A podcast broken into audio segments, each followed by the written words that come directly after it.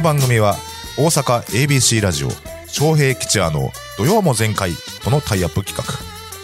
命知らずの意味を持つ関西テレビの元アナウンサー桑原翔平さんと俳優としても活躍中。上方落語界注目の落語家桂吉也さんが朝日新聞ポッドキャストのトークに切り込みます。今週のテーマは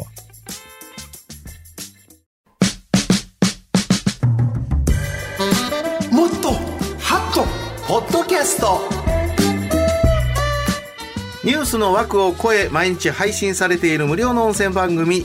音声番組朝日新聞ポッドキャスト。土曜も前回でもハッとするような朝日新聞ポッドキャスト話題のエピソードを紹介していきます、はい。解説は朝日新聞大阪本社編集局長補佐の塩谷雄一さんです、おはようございます。よろしくお願いします。お願いします。それでは本日取り上げる朝日新聞ポッドキャストテーマは、大激戦となった韓国大統領選挙についてでございます。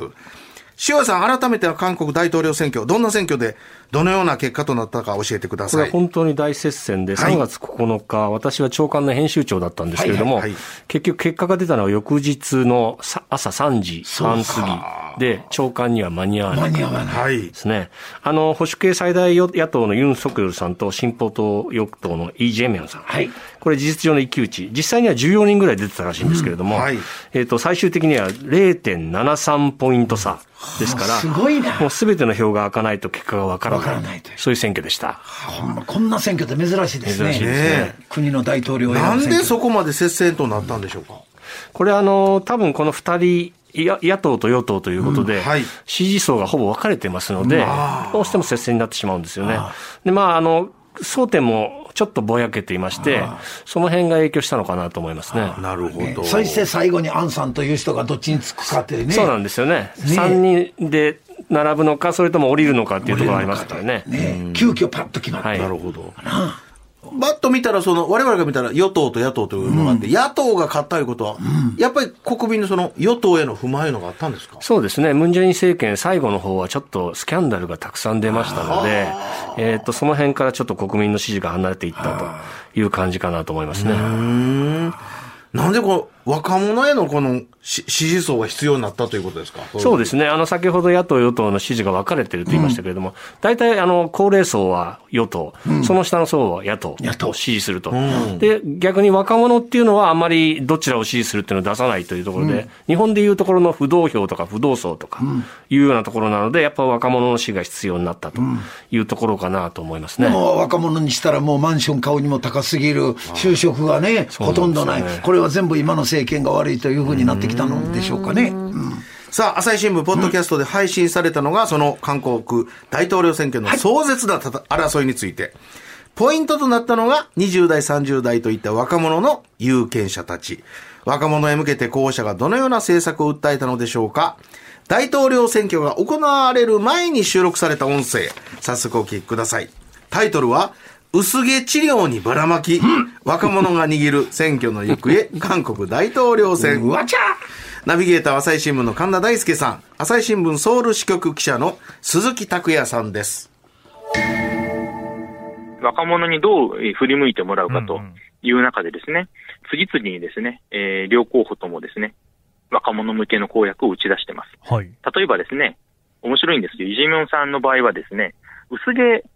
治療。ですね。これはちょっと若い人たちに韓国で増えてると。いうふうに言われてまして、ええこの薄毛治療のためにですね、えー健康保険を適用すると。ほうほう。まあこんな政策を打ち出しました。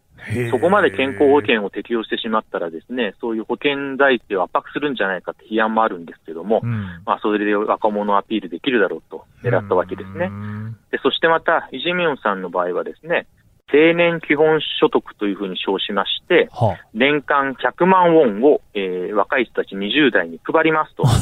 いうことも打ち出しました。はい100万ウォンって大体日本円で9万円ぐらいですね。あ。あ、いいですね。はい欲しい。一方でですね、ユン・ソンジョルさんももう負けてられないということでですね、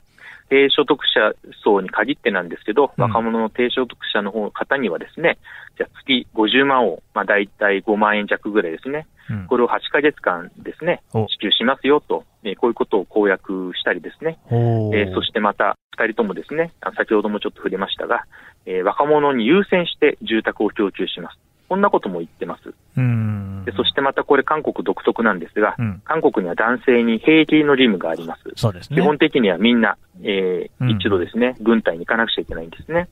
で、この軍隊に行ってる間の給料っていうのが、確か今のところ、日本円で毎月5万円前後だったと思うんですけども、うんまあ、これをですね、えー3倍まで引き上げますと、まあこんな政策まで打ち出してます。ああ、もうなんかあの手この手っていう感じがしますね。おおすごいですね。ばらまき、すごいな。塩谷さん、次期大統領のユン・ソクヨルさんってどんな人なんでしょう？この方は61歳なんですけど、はい。えっ、と、前の仕事が検事総長ということ、そこから政界に転身したので、政治経験は全くない人で、まあ、韓国ではこういういわゆる素人が大統領になるのは初めてだということですね。なんでユンさんが勝ったと塩谷さん思いますか？これあの、ユンさんっていうのは、あの、ムンジェイン政権の前のパククネさんの贈収賄事件を、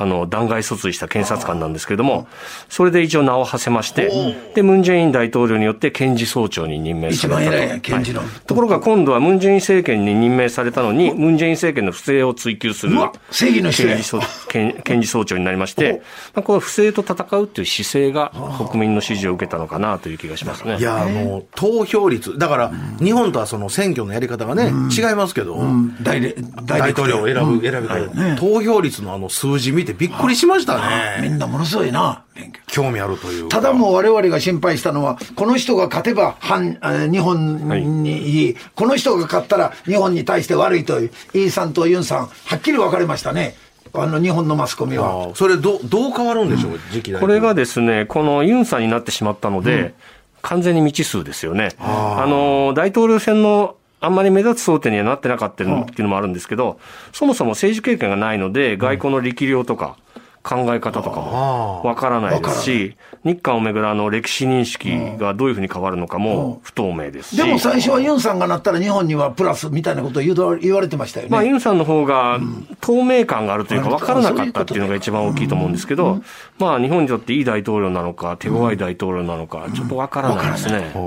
翔平さんはどう期待します？もう私の場合はやっぱりね、その日本の政治家やないけれど、1965年の日韓友好条約みたいなんで、当時、もう今まで日本はいろんなことを韓国に対してしたと、韓国、朝鮮半島に、そのお金は全部もう払ったと、それで解決済みというパク・チョンヒと佐藤栄作との会談ですよね。それでもおいついてたのに、なんでまた日本がそういうふうに金を払い払い言われるのかなという疑問があるから、その辺をはっきりしてほしいという気はしますけどね。なるほどね、私はだからそのね、その政治経験がないというのを逆に韓国の人も期待して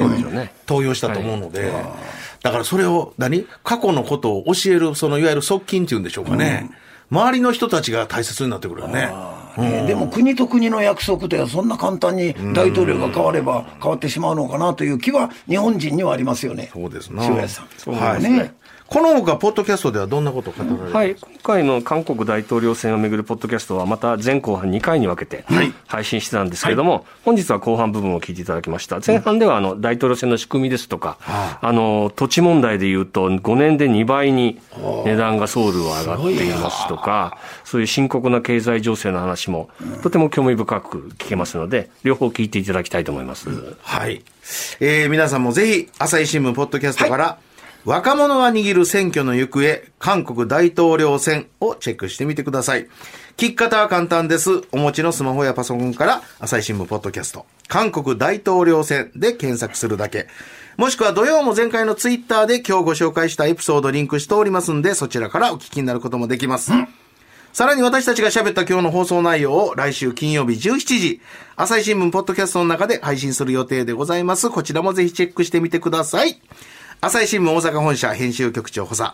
塩谷雄一さんでございました。ありがとうございました。ありがとうございました。失礼しました。お聞きの皆様も、このごコーナーのご感想、取り上げてほしいテーマなどもお送りくださいね。以上、もっとハット、ポッドキャストでした。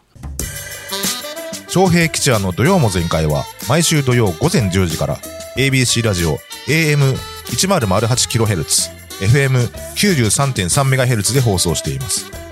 インターネットラジオラジコでも検索してみてください。